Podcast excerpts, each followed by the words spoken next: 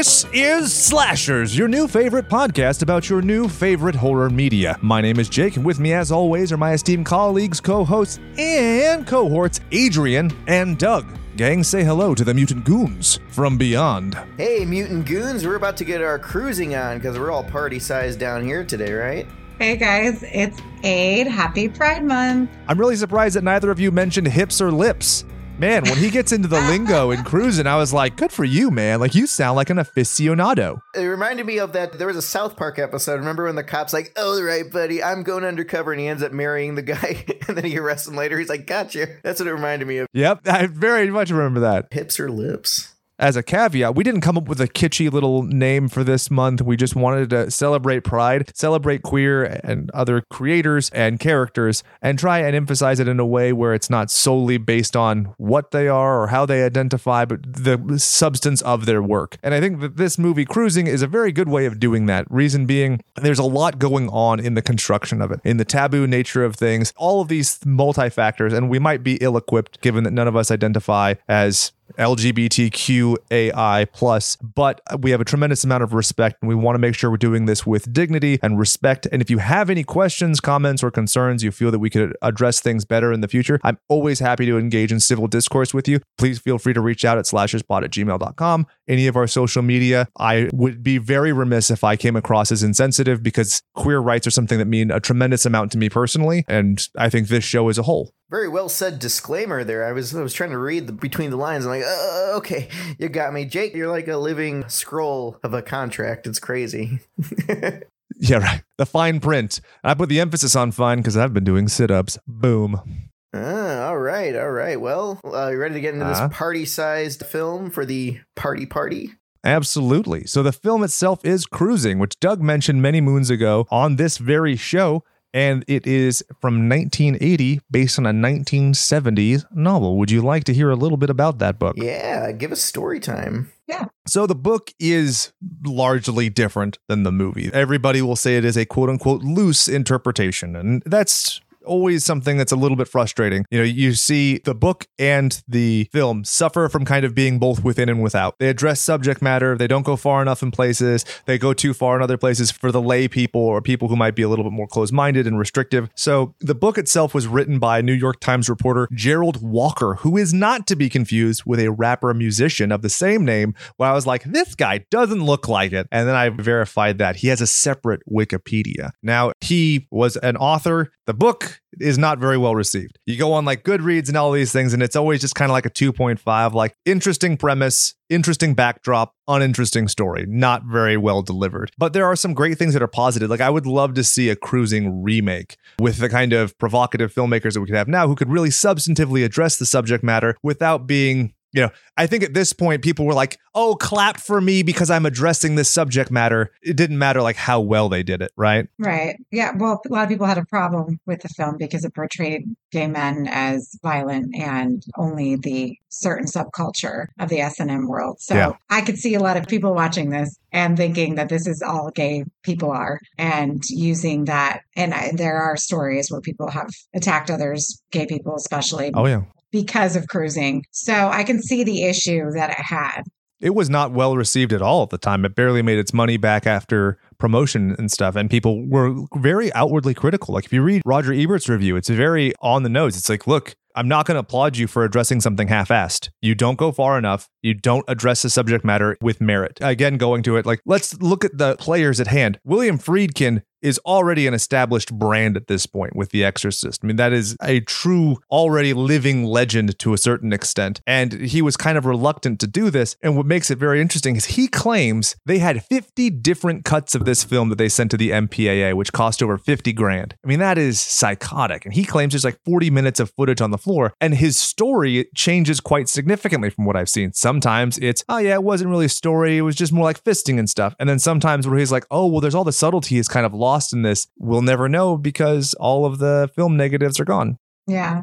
But there's a lot of uh, interesting things that I've read about Friedkin with this, which I never would have associated or, or associated him being this way, but I could see him being very problematic with this, especially with the, I don't know if this is true. So I'm reading things. I don't know if this is true. Did you read that he, to do research, he went to a gay bar with just a jock strap on? Yeah. Yep. Is, is that true? That's, I mean, it's very peculiar that there are so many guys in just jock straps, even in a police precinct. Yeah, with the cowboy hair. What Yeah. the fuck? I know. What was. Wait a minute. I know we'll probably get into that. It's just a random scene. I think they didn't even know on set either. But the crazy thing, if you listen to like the commentary, like on the backstage, is that even the the gay community was against the making of this film because they were portraying the leather and BDSM as like the gay. They're like, no, that's like a subculture of that. And so they were making noises during shots and stuff. And when they were filming, they couldn't get good audio because people were purposely distracting outside in the protests. So that's why a lot of the audio is dubbed on this here. Yeah. And so the guy who plays the captain, Edel, Edelsberg Steen, so that's one Paul Sorvino. He has one line which is like, oh, yeah, it's like, this is like an extreme fetishist. It's not like your normal gays. That one line does not an excuse make. It seems very tacked on, right? Where it's like, oh, people are upset. I just say a fucking thing where not all gay people are into brutal fist fucking. And mm-hmm. it's like, I think that that's a huge pitfall of this film. And also, like some of the S and M elements are just seem kind of like you read one article, right? It, it's not like quite Mhm. representative of that either. I I think that the S and M element suffers, and then the just general queer element suffers because now they look exploited, and this looks compromised. If they would have taken that further, I think that it even makes it a little bit easier to dissociate. Because Ted is a great resource to. Di- We're getting ahead. We're getting way ahead go to the movie. Released in 1980, it was made on a budget of 11 million dollars. I think that there should have been much more fist fucking for 11 million dollars. Maybe there was, and we'll never know. See, and that's unfortunate. Mhm. Yeah, the budget went to Crisco. You could look in the credits. yeah, when he's lubing up that fist in that scene, I was like, "Why is it what? Oh, that's right." Because like, it shouldn't be white coming. out. It's okay, but yeah, made in 1980. Are there any other films in 1980 that you guys are huge fans of that came out? Maybe I don't know. Friday the 13th, The Shining, anything like that. I mean, everything came out that year. Airplane, even. Airplane, yeah. There's very slashery elements in this too. So, you know, everything kind of still picked up, you know, from Friday the 13th and onward. So, I mean, The Changeling, The Fog, Maniac, Prom Night. which Joe Spinell is is basically the precursor to Maniac in this. He's still that same sleazeball he was in Maniac, but he's the cop in this one. So, Yeah, that's actually really good. Oh, yeah. I didn't even notice that. That's so funny. Oh, my God. Humanoids from the Deep came out. Which Doug and I have done on this show. Shameless bug for the show that you're listening to. Boom. That's why I mentioned it. go check it out in the archives, the archives. Oh, Cannibal Holocaust. Mad Max was re released. Mm.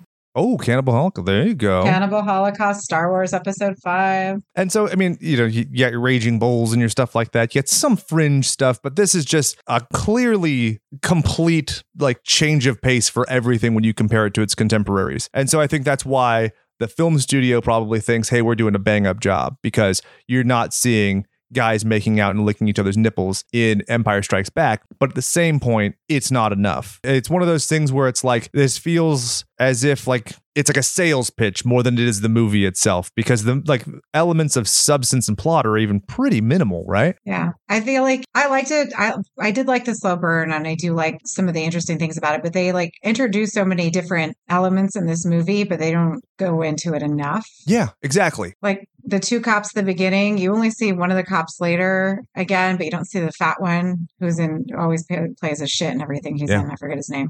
You know, just for example, oh, and then his relationship with his girlfriend just kind of falls apart, but there's no real like one second they're having sex and the next time he's like going there drinking orange juice and they just break up and then nothing like it's just Right? Exactly. then he just goes home and he's like can i stay here and she's like sure Yeah, I think she's she's the only woman in the film too, from what I recall. Yeah. Yeah, the only one with speaking parts that I can recall. Do you guys ever eh, listen to Red Letter Media stuff or watch it on YouTube rather? They do like the Mr. Plinkett reviews and Half in the Bag and, and Best of the Worst. I'm a big fan of that channel. And Mike Stoklossis talks about that people have the not gaze, which is to say in film and media, very often if you have anybody in even like a slightly homoerotic position, they immediately have to, tra- like uh, Bill and Ted's Excellent Adventure.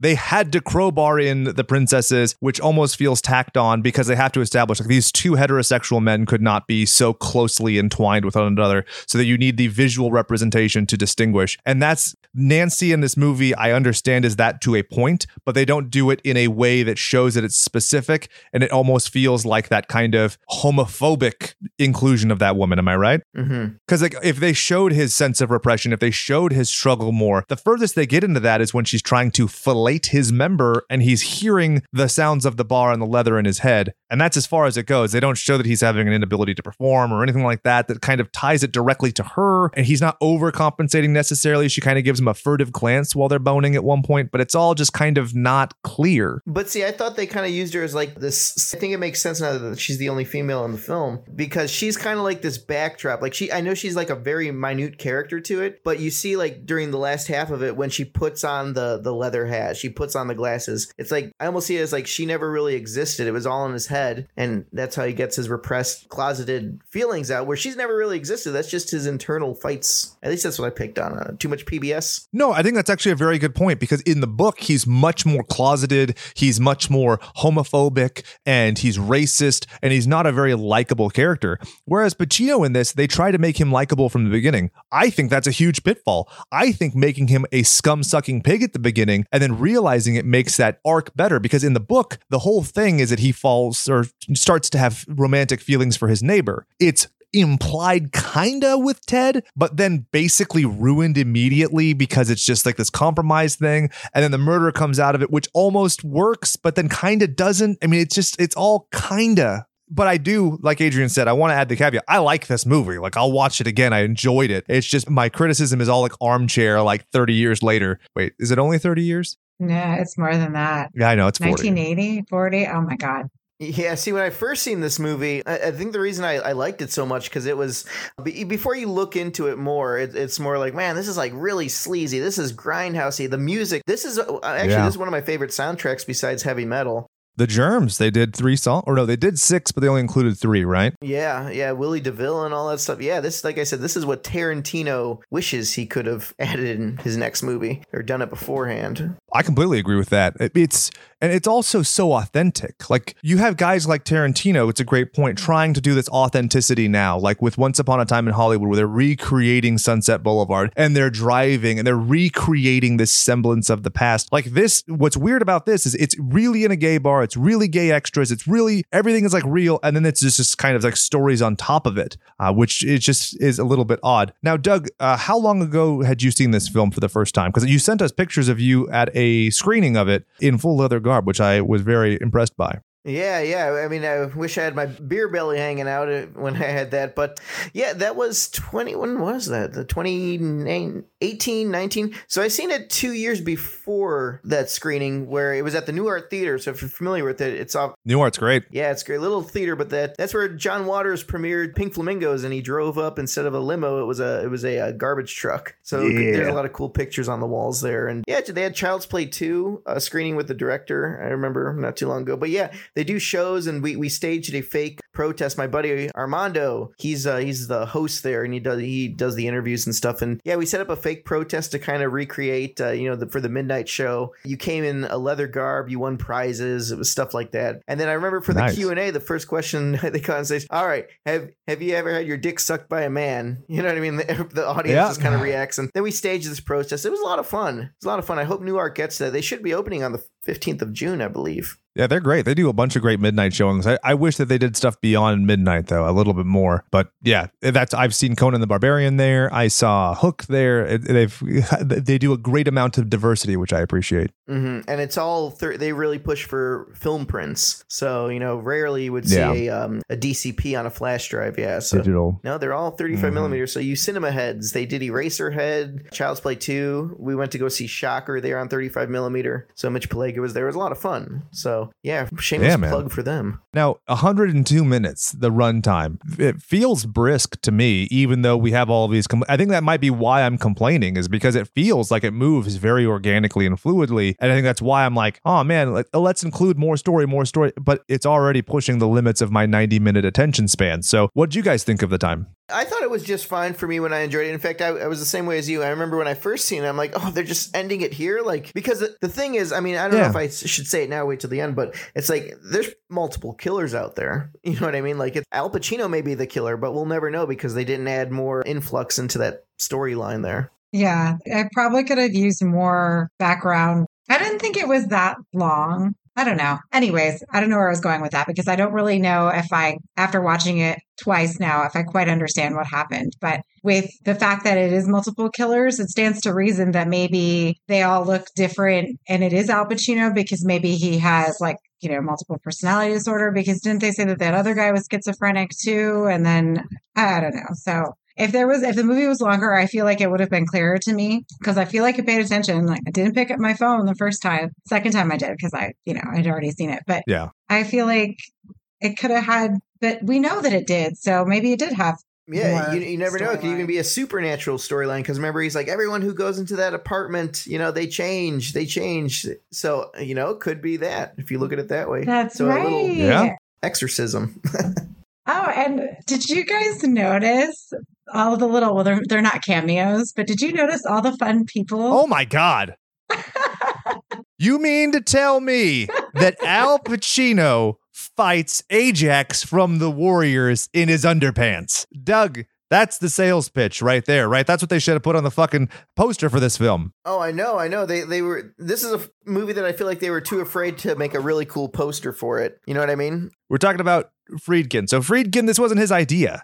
He kind of gets lured into it. Originally, Philip D'Antoni, who had worked with him on The French Connection, was like, "Hey, you should do this," and he's like, "Nah, I'm not really into it." And then they tried to go to Spielberg, and then it was years later, Jerry Weintraub, who was the producer of the film, says, "Hey, man, like you should really look at this. I think you'd dig it." And by this point, there had been like murders in gay bars and stuff, and so enough to get his attention. And that's where like the research that you were talking about kind of comes in. And it's a weird one where Friedkin's history with the research for the film is very convoluted and i think it's purposefully convoluted uh, you know as if to like just kind of build this legend of what he did but it, from my understanding it was pretty basic stuff like going and just seeing and scoping more locations because that's what the way he treats the culture is like the framing like this is the location it's not like the interpersonal relationships right Yeah. So, well, that makes sense then because, and then, and I always think too, I feel like older movies like this, it's really hard to find a lot of information that could be true or untrue or whatever because no one's really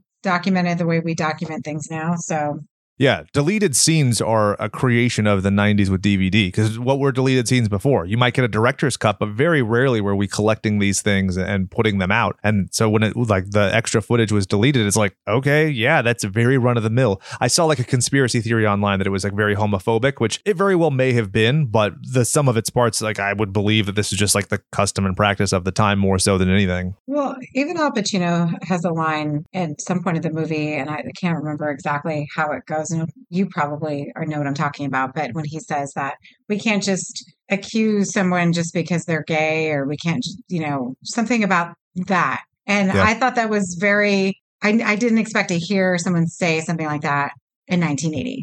Yeah, very much so. Especially when you take the other cops in the scenario, it makes him sympathetic. And that's one of the things. If they had made him a piece of shit in the beginning and he has this story arc of going around to being like, no, like, because I think he says, like, you know, I didn't join the force to shit can some kid just because he's gay, I think is the line uh, it's when he's talking to the captain, right? Yeah, And that, that could show a great character. But also, I don't think that they lean into his relationship with Ted enough. The closest they really get to any kind of romantic feeling or anything is when he's like, I wish I could do something for you. hmm Which I say that to people all the time. Wish I could do something, but you fucked. Sorry about it. he does beat up or try to beat up Remar, doesn't he? So she Tries and fails because Ajax got those dancer's hips. I know. He was so cute too. I was like, oh my God, how fine is he in this one? And then Ed O'Neill is in this. Yeah. too. In the the scene with the steak, I was like, "Oh my god, what?" Does- and then the dad from Boy Meets World is the friend of the killer, and I was like, yes. "What the fuck?" I'm like, what the hell is going on in this movie? Like, I feel like I feel like we should know this already. Like, Al Bundy is in this fucking movie. How come no one talks about? Yeah, they're Yeah. just like, oh, so this is the movie that you had in the leather bars down like offsets. you know what I mean? It's a lot of a lot of cameos in this. I didn't pick up on that either until like my third watch in, maybe. So you got a good eye. Now, Friedkin has always, you know, was the director. He wanted Richard Gere to play the main part. What do you guys think of that? Because he thought that the androgyny was important. I don't mind Pacino's casting, I mind his depiction of the character. Uh, well, firstly, with Pacino, when they said we're looking for someone that fits your description, a late 20 something. I'm like, he ain't fucking no late 20s. I looked it up and he was 40 years old when he filmed this film. So he was not late 20s. It shows. and yeah, so we know that he's older, right? But I feel like Richard, I really like the idea of having Richard Gere in this role. I think that he would have done really well with it. It's sad that we don't have that because, especially with his look back then, and Richard Gere was so cute. Oh my God. They have those old pictures of him sitting like half naked on a car. Like, ah, he could have also played one of the the the gay men that was murdered as well. Yeah, because he had that look. Doug, what do you think of the casting? I thought the casting. You've dressed up as Pacino. Yeah, I mean Al Pacino on this. I think I could picture someone else. It's weird. I could picture Steve Guttenberg of all, of all things. Dude, that'd be great casting actually. Because he has that boyish kind of like innocent kind of sweetness about him, I think would make him way more alluring to some of these guys in these situations. Yeah, because like you said, Al Pacino, he's in his forties. He's just like you know, he just seems like a, oh, an everyday cop. But if you get someone like Steve Guttenberg or someone where it's like this kind of like SpongeBob in this world, where it's like naive to everything, but just kind of picking it all up. Yeah, I don't know. I, I Al Pacino just seems too old, but I guess that was a trope of the '80s because you know you had 40 year olds playing you know high school people. So yeah, yeah. Well, and with Pacino though, he did do well. Uh, one part of the movie where he's walking into one of the nightclubs and they kick him out. But the way he walks in, he looks very predatory and yeah. he looks like he's he's just getting Al Pacino does a good job at slowly unraveling and you see it in his face. And I don't know if it's because he's older and so maybe he just looks like he's been around the block too many times. Got them wrinkles. Yeah. but he does with his eyes in, in all of his movies. Anytime like he does this look, and I, I can't even explain it, but I'm sure you guys know what I mean. This one look he makes with his eyes, and you're like, oh, that's how we know that he's he's lost it. I wish there was a few more scenes like the one with the handkerchief where he walks into the the bar. He's like, "Oh, what does this color do? Oh, that's for yes. golden showers. This is if you like watching. This is if you give blowjobs, and this color is for receiving." So, and and you know, he walks out, he's, he's uncomfortable. He's like, "Okay, I'm gonna I'm gonna go home and think about it."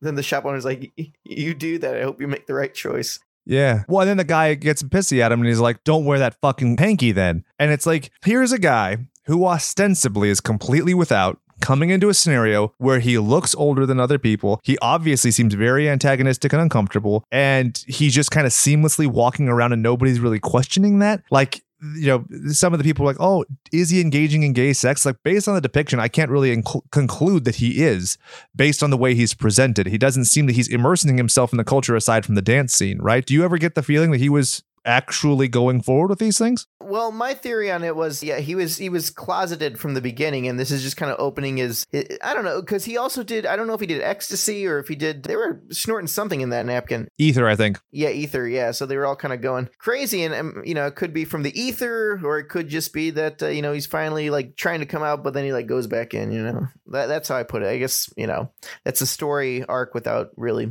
saying anything, just kind of from visual images. Well, he could be actually, I think he is intrigued by this lifestyle. I think he's definitely interested in it. And then there is no, maybe when he was looking at the first guy that he, they accused, when he was looking at him, I feel like that was when he was starting to um, try to like immerse himself, I guess, in that culture. But he didn't really, the handkerchief was half assed. And I really you're right. Like, I'm surprised nobody noticed before that one guy threw him out that he's just kind of fucking around in there, that he's not really part of that. Cause at that some point, like, you have to like blend in, try and dance a little bit, right. have a couple more drinks. Which I could understand, friends. like, you know, a closeted guy trying to go into that scenario and people being sympathetic to that. Like, oh, you're kind of austere because you haven't indulged. And I, that kind of makes sense. Mm-hmm but there isn't that relationship that isn't set up. It's just kind of unaddressed. And i think that kind of is is a pitfall. Like you know just a guy putting his hand on his chest there's just there's no step. And i wonder if that's like basically homophobia from the filmmakers thinking like you can't have a redeeming character who even kisses a guy. You know, the fact that he just ends up naked and strapped down on a bed and there was nothing that led up to that. You know, again, I could see it as a homosexual person being very or any kind of queer, not just homosexual, being like, "Wait, so we just we just raw dog and there's there's no romance to it. There's no like I could see that being like presented in a way that's just almost despicable. Just like what you said, I don't know if it's so much their homophobia more like their ignorance to how these relationships really are. So even the the sex scene in the beginning was very it it wasn't organic. Like they just grab onto the boot. Like no one does that. If they're really doing this, they're not doing this like this. So it just felt like a straight man making a movie. That, that's that's how I feel too. It's kind of like you know what I mean, like the the straight people trying to figure it out. It's almost like those people that um y- you'll see it, like the ones that Mhm. generalize kind of horror in a in a. They're like, oh, you're horror, and then all of a sudden they say, oh, you're the Freddy and the Michael, but it's like it's like Michael Myers with the chainsaw, where they just they see it from a far distance, like, oh, you're Michael Myers, so you have a machete Yeah. and a hockey mask. That's kind of how I felt like they did with like the like the leather bars and BDSM and all that, and just homosexuality in general. And so they kind of put it that way, if if that makes sense, where they pick up the face of it, but they don't pick up the full body. Mm-hmm. A hundred percent. Because like there's a great swath of subtlety that's just kind of missed. And it's touched on in the one scene where he's using the lingo. And it's establishing like there's so much that you don't know as the layman, right? But the vessel of this movie, because it's a fish out of water story, it has a perfect opportunity to show this kind of culture to people who are, are not initiated.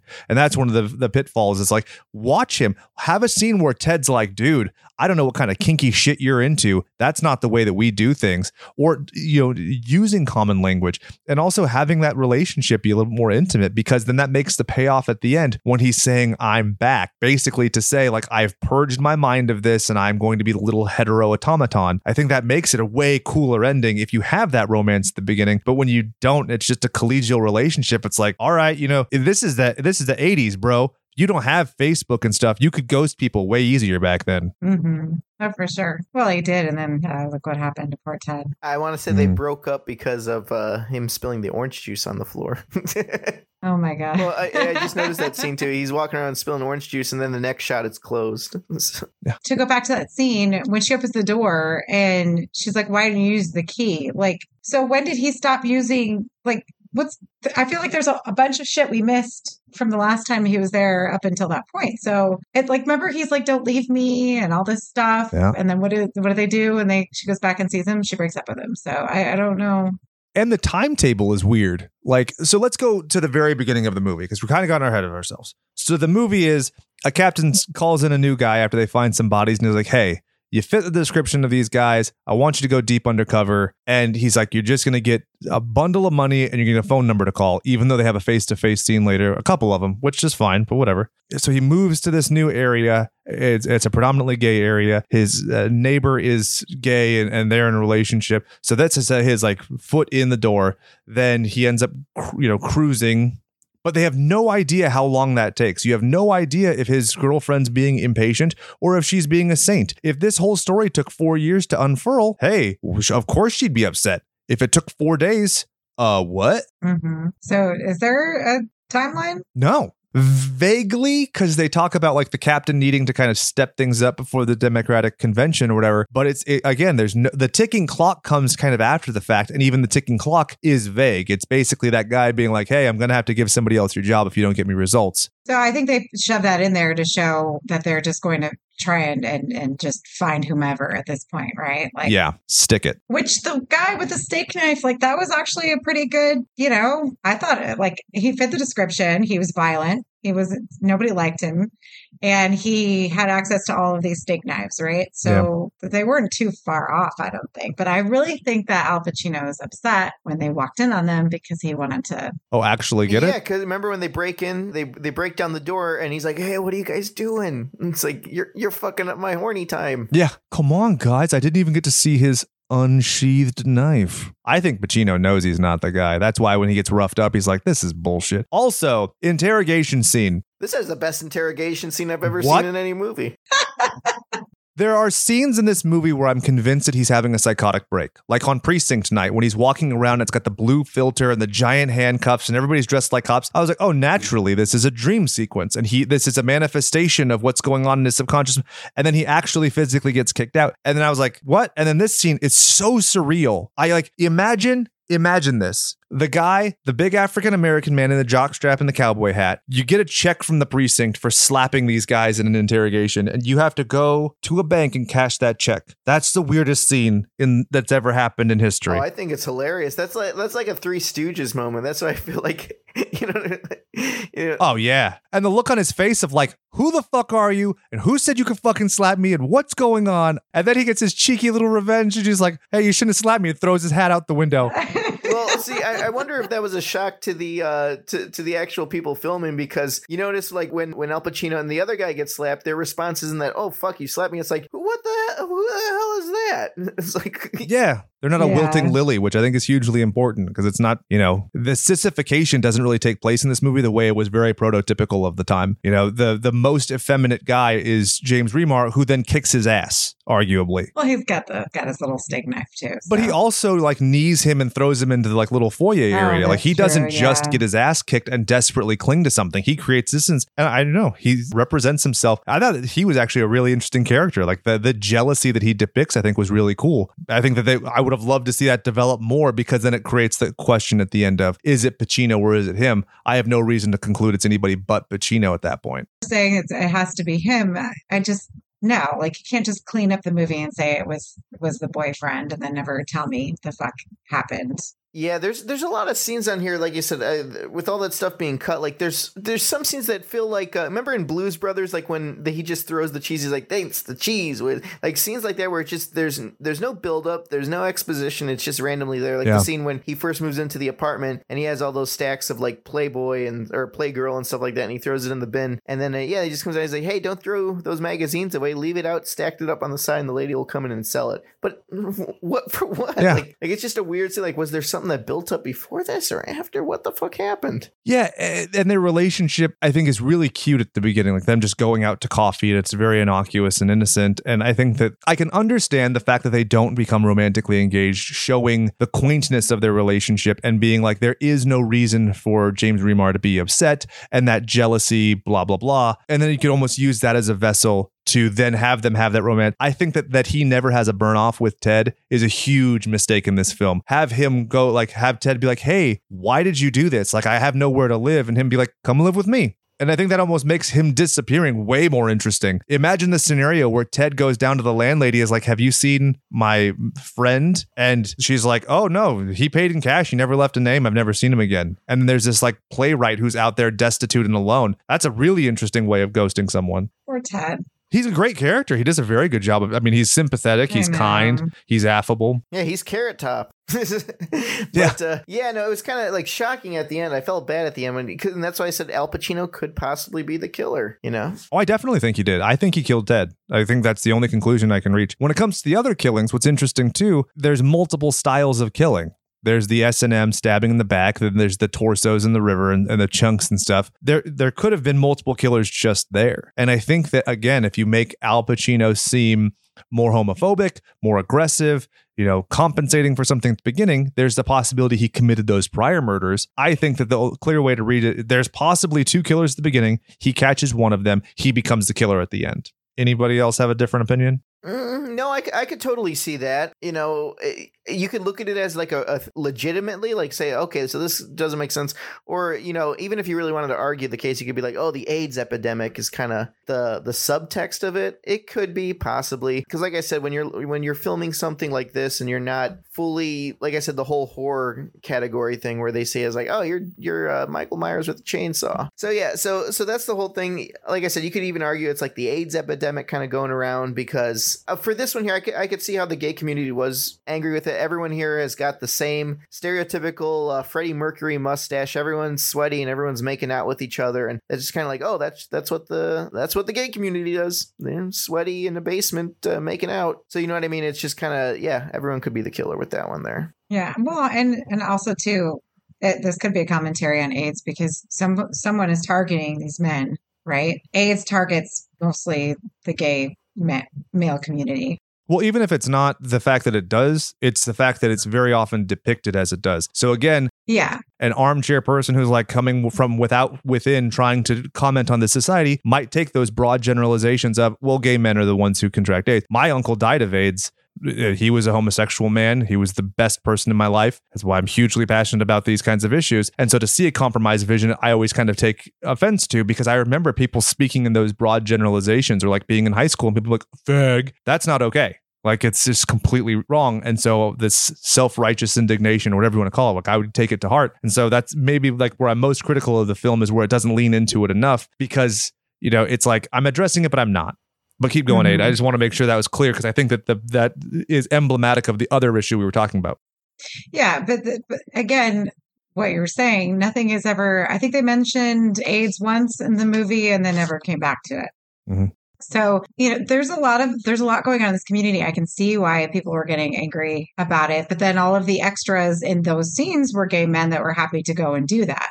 Well, there's a huge point there because so the film was nominated for two Razzies. One was for directing and one was for screenwriting. And those are the things that fail in a very organic movie. When you have this great backdrop of actual gay men, like the fact is, is like, why didn't we have a gay man play this character? Why didn't we have those scenes of intimacy? Why? Why isn't he just like, just try kissing the guy? Like something to show that you're invested beyond this because it all just kind of feels, you know, tacked on a little bit. Yeah, that's the big frustration that I have. Like, I, I like the idea of a prototypical male like Al Pacino.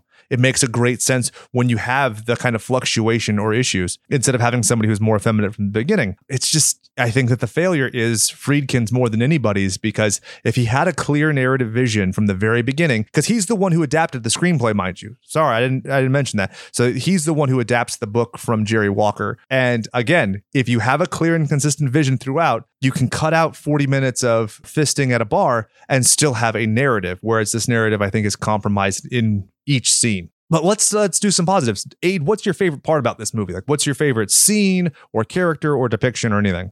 I do like this movie, so I don't Yeah. want anyone to think I don't like this movie. I really did like this movie. I do like how Friedkin sets up these characters and everything's very slow burning. I like the conversations that people have. Some of my favorite parts are with Al Pacino, obviously, but with Al Pacino interacting with Ted. All of their interactions together were great. You know, I really liked their relationship and I really feel like if he had just, he could have had a better ending overall if he had just sort of leaned into Ted and sort instead of just kind of diving into this to the cesspool or whatever because he he targets that one guy and he attacks him because of his homophobia but also because he can't accept the fact that he is probably gay right or at the very least buy or buy curious or I mean, that's the thing like i don't think you have to use the defend like you know such specifics but yeah No, no, obviously not. But he's struggling with that. It's a shame that they don't have more of that internal struggle because I think that's a really dangerous character trait for someone to be so homophobic, but then also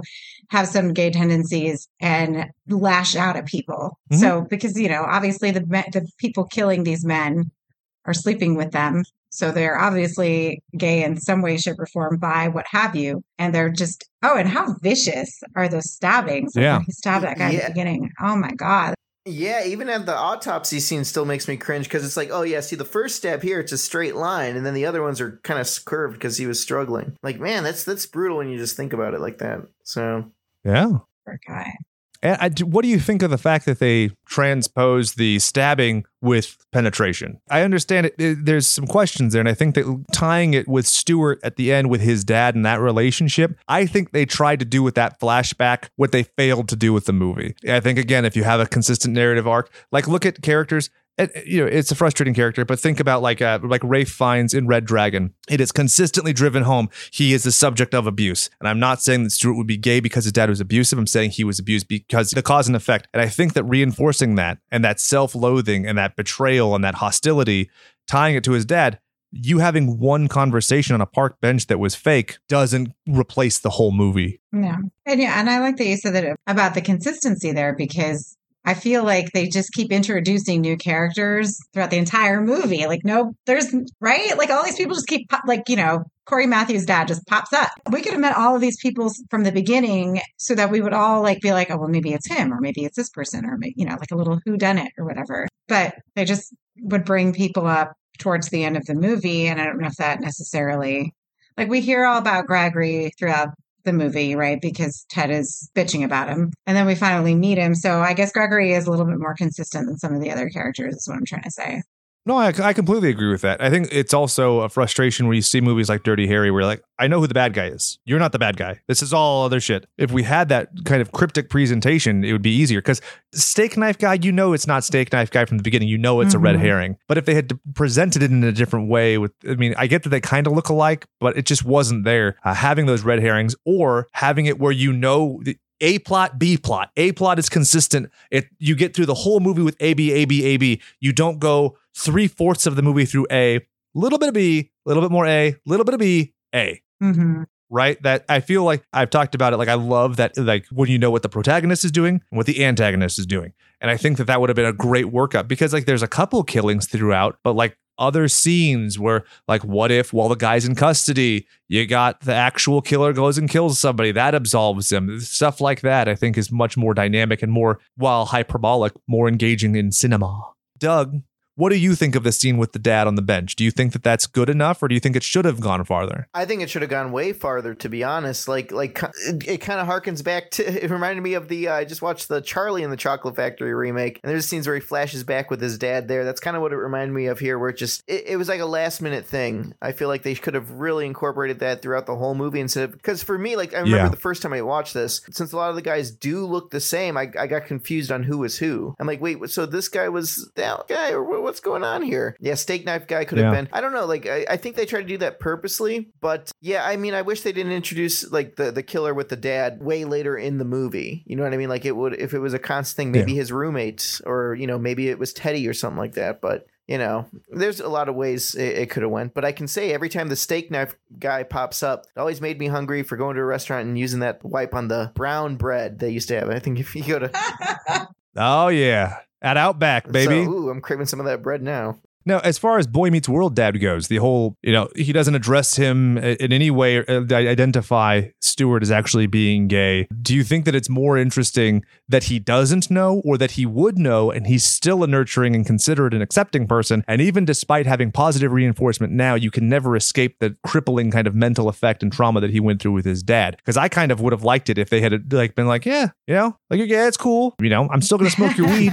Yeah, and, but again, I don't think they knew how to address that because I don't know if a lot of people behaved in that way back then. I, I wasn't alive, so I don't know, and I feel like maybe there weren't that many allies as as there are now. So he probably wouldn't point. have admitted that to somebody. Yeah, well, see, you got to think too. Even for the time, 1980, there wasn't texting, there wasn't a group like an online community or like. So yeah. basically, if you're in this, if you're in this town and just family, it's like that's scary stuff to think about. It's like I have to hide my identity because it's a small town, and you know, and there's no positive community. You know, they'll probably try to wring your neck. You know, back in 1980. Yeah, and I think that it would have been very helpful to show that it wasn't simply the fact that he was gay or was ever in the closet, but that he was tortured and that that's what made you know, if he had these proclivities, it exponentially increased them. Because, I mean, basically his dad's just like not nice to him, which especially, you know, I could imagine if you're a gay person being like, I was repressed, I didn't fucking kill anybody. You're basically making a propensity argument that anybody who's just closeted could be a murderer or something. So I think that another point where showing, like, you know, Red Dragon's a great example. Like, you know that without even seeing what the grandma did, you know what the grandma did. And so in this, like, I understand flashbacks are expensive, casting kid actors. Nobody wants to work with animals and kids, right? And also, do we like the singing? Because I don't, singing harkens back to juvenility and being a kid but it doesn't i don't i don't remember ever singing to my with my dad unless it was to the band boston so i don't remember doing nursery rhymes did you have an immediate connection with that no, I, I didn't personally have a immediate connection with that. I found it kind of cringy, to be honest. Yeah. Yeah. No, I do like the the killer saying, "You made me do that." See, that's great, right? And if let's get the scene with the dad. You know, you shouldn't be dressing up like that, Stewie. You made me do that, and he like fastens his belt and walks out of the room. Like that shows a direct correlation, which you can have subtlety and stuff like a novel. We have 102 minutes. I know it might be heavy handed to the point of exaggeration, but that's what gets you there in cinema. Go, Aid. You were going to say something and I cut you off. Go. like I said, that was problematic for me because I feel like it just came up out of nowhere. And so if we did do a remake, we should talk about a remake. Like, Let's do it. Let's finish this episode off talking about who we would cast and what we would do differently. yeah, who would play who? Oscar Isaac and Pedro Pascal would be my two choices for the top two leads of this film. I think that would be fucking amazing. Now, see, if you were to see a remake, would you want it kind of the same as this, just expanded, or would you want to make the character almost like an Archie Bunker type character, where he's like he's like this big racist bigot, and you know, like you said, but just someone like Archie Bunker, you know? Hmm Make him despicable. Make him have an arc that that shows growth, and that would make the end where he kills somebody so much more severe because you see that the beauty of empathy and shared experience and understanding and acceptance, and then he's willing to compromise it just to have his own false identity of self and compromise himself to. Sh- I mean, I think that would be a really interesting story. I think Oscar Isaac would be perfect for that because he could play such a shit. And Andrew Garfield, like somebody sweet looking, could be Mm-hmm. Ted. That'd be great. I like that. Anything where he's not playing Peter Parker, I'm great with. He's just got a little baby face. And then who could play Nancy? I don't even know. What what girl could we feel sorry for with that? She's not getting laid enough. Nicki Minaj. Oh god. yes. She's like, I have this wet ass pussy. And he's like, I just want a wet ass. Thank you very much. She's like, and no one will microwave it. It's cold and clammy. oh my god. Oh no, the macaroni in a pot. That's what I'm thinking of. Macro- yeah, yeah. Oh, that's Oh, not right, Nicki right, Minaj. right. That's someone else. So I don't even know. So, Doug, who would you cast if you were recasting Al Pacino's part of either, what is it, John Lynch or Steve Burns, whatever you want to call it? yeah, him? you know, um, like I said, I'd, I'd love to see it as like an Archie Bunker type character. You know, who comes to mind the most? It's weird to say. Maybe maybe the ages too, but John Goodman, I thought would be kind of weird to have. But you know, I could see that. I think he'd make a great captain because the captain has the arc where he's like, don't fucking tell me about these guys. I don't fucking believe you. He is benefiting from the prostitute, but then disregarding and being very selfish. And then at the end, when he has that look where he's like, Nick clicked. you're from the sixth precinct, especially Yeah. old Goodman, like Cloverfield Lane Goodman. Fuck yeah, I'd like to see that scene where he's like, oh, I'm uh, not a good guy. John Goodman Young would be a good role for that because he was actually very thin and handsome and he would have had that look as a younger man. A pre Roseanne man. A pre Roseanne Dan. yeah. Oh man! Well, speaking of Roseanne, I was watching because Johnny Rotten. I don't know. Every time I watch this movie, I always feel like listening to like Johnny Rotten type music. And uh, yeah, there Okay. was something we just randomly with Roseanne. He he was fired off the set of Roseanne because Johnny Rotten was there. He's like, I went to go get uh, something from the snack bar because the snack bar was open, but most of it was gone, and I think Rosie was there first. And then they kicked him off the the, the set for making that joke. He's like, "Well, you can't censor me, man." He was on an episode of Judge Judy, if I'm not mistaken. Recently, No, this is like a thousand years ago. Oh man, but uh, yeah, back on to cruising here. So yeah, I definitely say John Goodman would would fit good in this film. Um, I'm trying to think of younger, more hip actors now. Like, I don't know, like they're all those same actors are in this. If they're in Marvel, then you know, then I don't know who's, some, Yeah. who's someone famous you may know now. So Chris Pratt, but let's get him fat again because that would be great. I'm so mad at him now. He can't do anything. I'm just mad at him Why? for for lots of reasons, but also that I think that he's a little I'm not going to say it. I can't say it. Now, my interest has never been greater in anything you've ever not said. I don't want to sound angry like an angry woman, so I'm not going to say it. well, mine is too, and I'm not going to say anything. I'm going to stew here and do a silent protest until you say it. no. Yep. No, because he I no.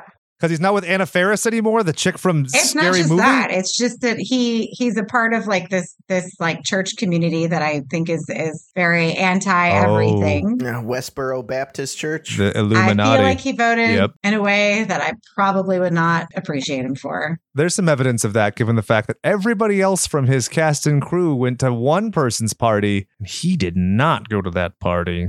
Exactly. So I'm very mad at him. Okay, I'm not going to say names so we don't get a shitty little little review. Uh, Keep your politics to yourself. Your relative human experience. No horror movie's ever been political ever. Oh, I know. I don't feel like those people are going to be listening to this month of content though. We're the bug men and bug women. Yeah, the bug people. We could be bug men. Well, I hope you know whoever wrote the Bugman thing out there. We're making shirts off of that, so so thank you. You know, you, Thank you. have lived in infamy. Yeah, I've had the most fun with that. It's my favorite review of all time, and it's our worst one. And we have a hashtag now for that too. Yeah, I like see Bugman. So Yeah. please write all your reviews, and yeah, we'll we'll make sure to get more one minute reviews out there. We'll do uh, yeah, we'll do Demons Three, the Ogre. There we go. I'm into it. Going to directors or other filmmakers who we would like to do this remake, if you will. I wonder, well, you could give Tarantino his chance, I guess, at this point, right? Not really. No, he's out of ideas. I feel that he might be a little bit regressive with his choices of language and stuff. I don't I don't think I'd like to see Tarantino do anything. I feel like everything I see I'm like, "All right, you're making me love Reservoir Dogs just a little bit less." Oh, I love that movie. I don't know because would you cast a horror like a, a director that's like specific to horror? Because this isn't necessarily just horror; it's like a, it's a thriller horror type movie. So, like, I wouldn't want to see like Michael Bay or something like that do this. Yeah, that would be the worst thing that's ever Well, happened. whoever directed Drive, I think, would be a good contender for this.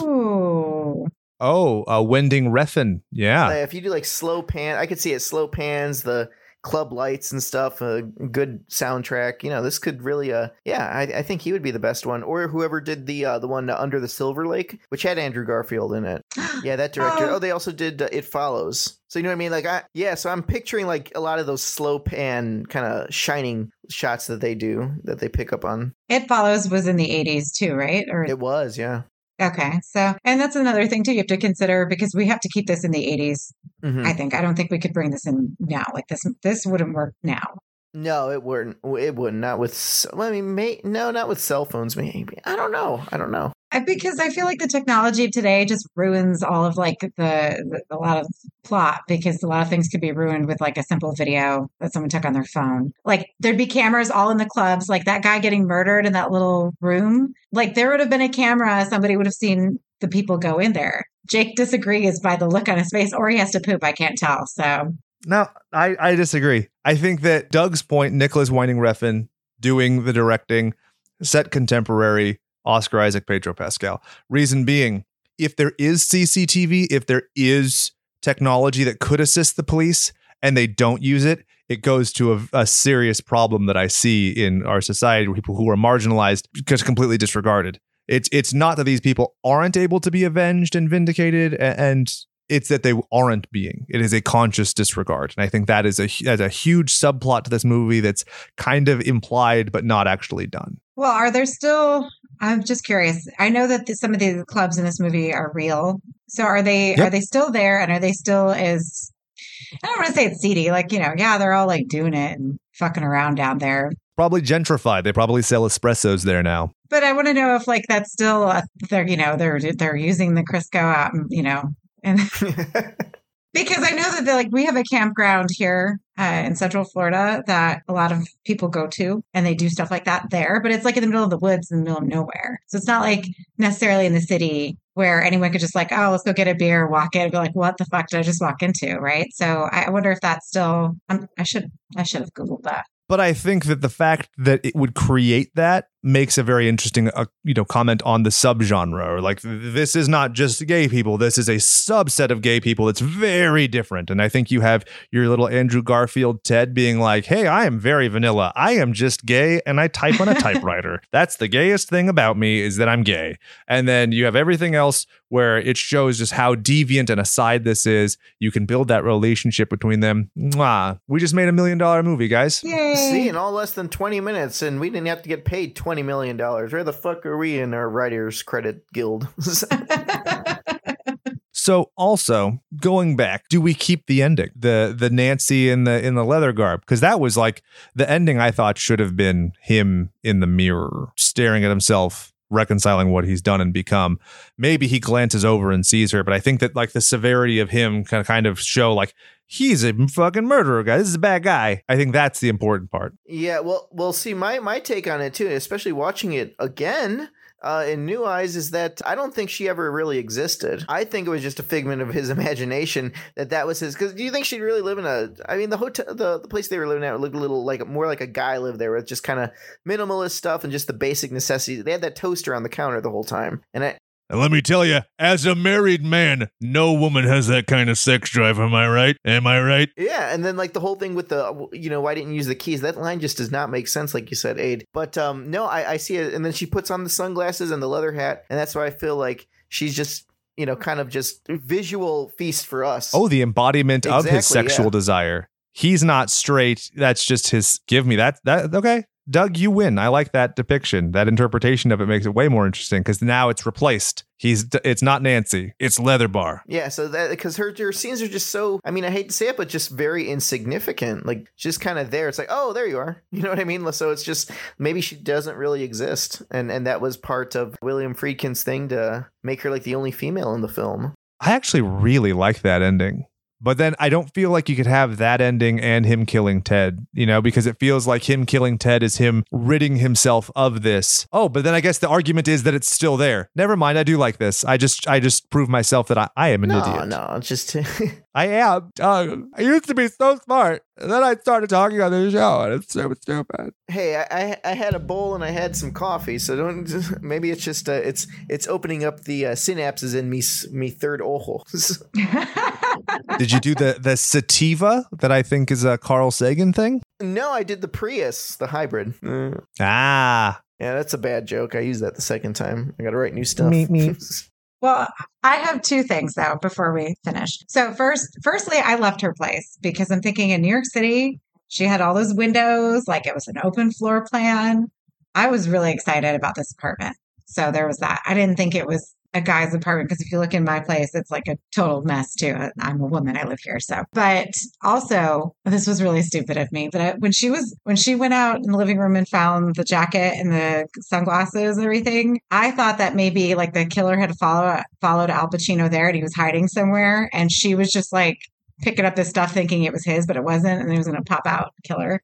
And then that was going to end. Naked. Mm, or the twist could be the police chief is the killer. But that's how I know I'm like, oh God, I'm so fucking Yeah. dumb because I'm like, I have to rewatch this movie. but that's the narrative being so fractured allows us to go, oh, and like, how about the button scene? Like, so you have the cop who realizes that the neighbor to Ted was Al Pacino, and you can see he kind of clicks over in his mind. Make the definitive statement: protect your cop, show how bigoted you secretly are, and be like, nope, we'll never figure this crime out. Let's just write it off. Like you, have that button. It's kind of like the American History X one that talks about like the perpetual nature of this kind of hatred and intolerance and self interest, right? Because if he protects Pacino, he's protecting himself because he appointed Pacino to this position. So again, show that, hey, I'm a bleeding heart. I get that it's not right that this guy made you suck his dick. But then immediately juxtapose that with him being like, but my self interest means more to me. And that, I think, goes to the jugular of what's wrong with our society today. Am I right? Si, senor. So one thing I wrote on my notes here, for those who've seen it multiple times, does the beginning remind you of Zombie? Every time I see the uh, opening, it reminds me of Fulci's Zombie. Like they got the same type of uh, atmosphere too. Just, just watch Zombie again, you'll see like when they're on the boat in New York. All right. oh yeah, you're right. Yeah, because Yahira All was right. there, and and she's like, "So are you watching Zombie?" I'm like, "No, I'm watching Cruising." Oh, and that was another thing too. All these body parts everywhere. They never like go back to that really, and they never really go back to like the fact that the cops don't give a shit about these bodies. Because remember at the beginning, the pathologist was all pissed off because they wouldn't call it in as a homicide. yeah, he said these guys are all just numbers to you. They never Yeah. really come. They don't come back to that, do they? No, that's a good point. It shows that like it's not being investigated because you won't let it be investigated. And again, going to you know this very uh, brash and hyper masculine and, and homophobic area, I think it's huge. So let us know what you think of cruising on the comments and all of our social media. You can reach out to us slasherspod at gmail.com. If you feel that we were insensitive or otherwise intolerant, please let us know. I'd love to correct that behavior in me because it's my absolute intent to to raise up. I never want to sound as dumb as I think I am secretly. But this movie, all being honest, this is a great movie. Like the fact that it exists is cool. It's got a great amount of camp. The effects are fun. Some of the things are cute, like when he puts the quarter. How do we not talk about him putting the quarter in there? The bloody quarter. It's a great little plot device. It also has that, like, you know what I mean? That kind of like badass, like, yeah, I walk away from explosions and porn that I paid for. I, you know, I love it all. Now, Doug, let's say I get to the end of this episode that you had picked, and I'm like, Doug, I want more Doug, Doug, Doug. Where do I get that? Oh, okay. So you can get it from a few places. If you want to follow me and keep up on what I'm doing, it's at Doug Bizarro on Instagram. You could add me on Facebook too, but I'm more on Instagram. I don't know how to work Twitter. It's some crazy stuff, isn't it? But you can also, uh, on if you have a Roku, B Movie TV on Roku, Fridays at 8 p.m. I do uh, Friday Night Action, where we host a lot of actiony films and uh, exploitation action films too. Some really good bad stuff we love, and uh, that's Jake's also on B Movie TV as well too on Saturday Night Terrors at 10. There, exactly. Now, Adrian, let's say I'm like, I really like these goons. They weren't intolerant shitbutts. How do uh, how do I support them? What would you tell that person? Well, I would tell them you can support us on Patreon at patreon.com slash slasherspod. We have five new tiers now, ranging from one to five dollars, or you can also go onto our Redbubble at slasherspod.redbubble.com and get a t-shirt, sticker, button, coffee mug, leggings, panties, whatever you want. I'm sure it's there. We sell used too. We're desperate. Awesome. Yes, absolutely. I will do jujitsu in a thong and sell you the thong so that you can pay me to do more Yeah, jujitsu. It comes full circle. And I've been vaccinated, so you don't have to worry about that shit. You know what I'm saying? Just enjoy sniffing the panties without a mask on. There you go. There you go. Now, all until I saw H1N flu virus is now coming. So, oh boy. Oh, God. All right. With that dire, desperate, deviant ending, my name is Jake for Adrian and Doug saying goodbye and good die. Okay, so this is kinda bullshit. You are going to make the robot, Cyber Slash 1000, intro a song by a band called Oh the Humanity? That's like speciesist. Go watch the episode Measure of a Man from Star Trek The Next Generation and tell me this is fair. The only saving grace in this situation is that this song, titled Wits End, is actually fucking gnarly. Oh and their album was released by Hell-Minded Records. That's pretty cool. Because Satan.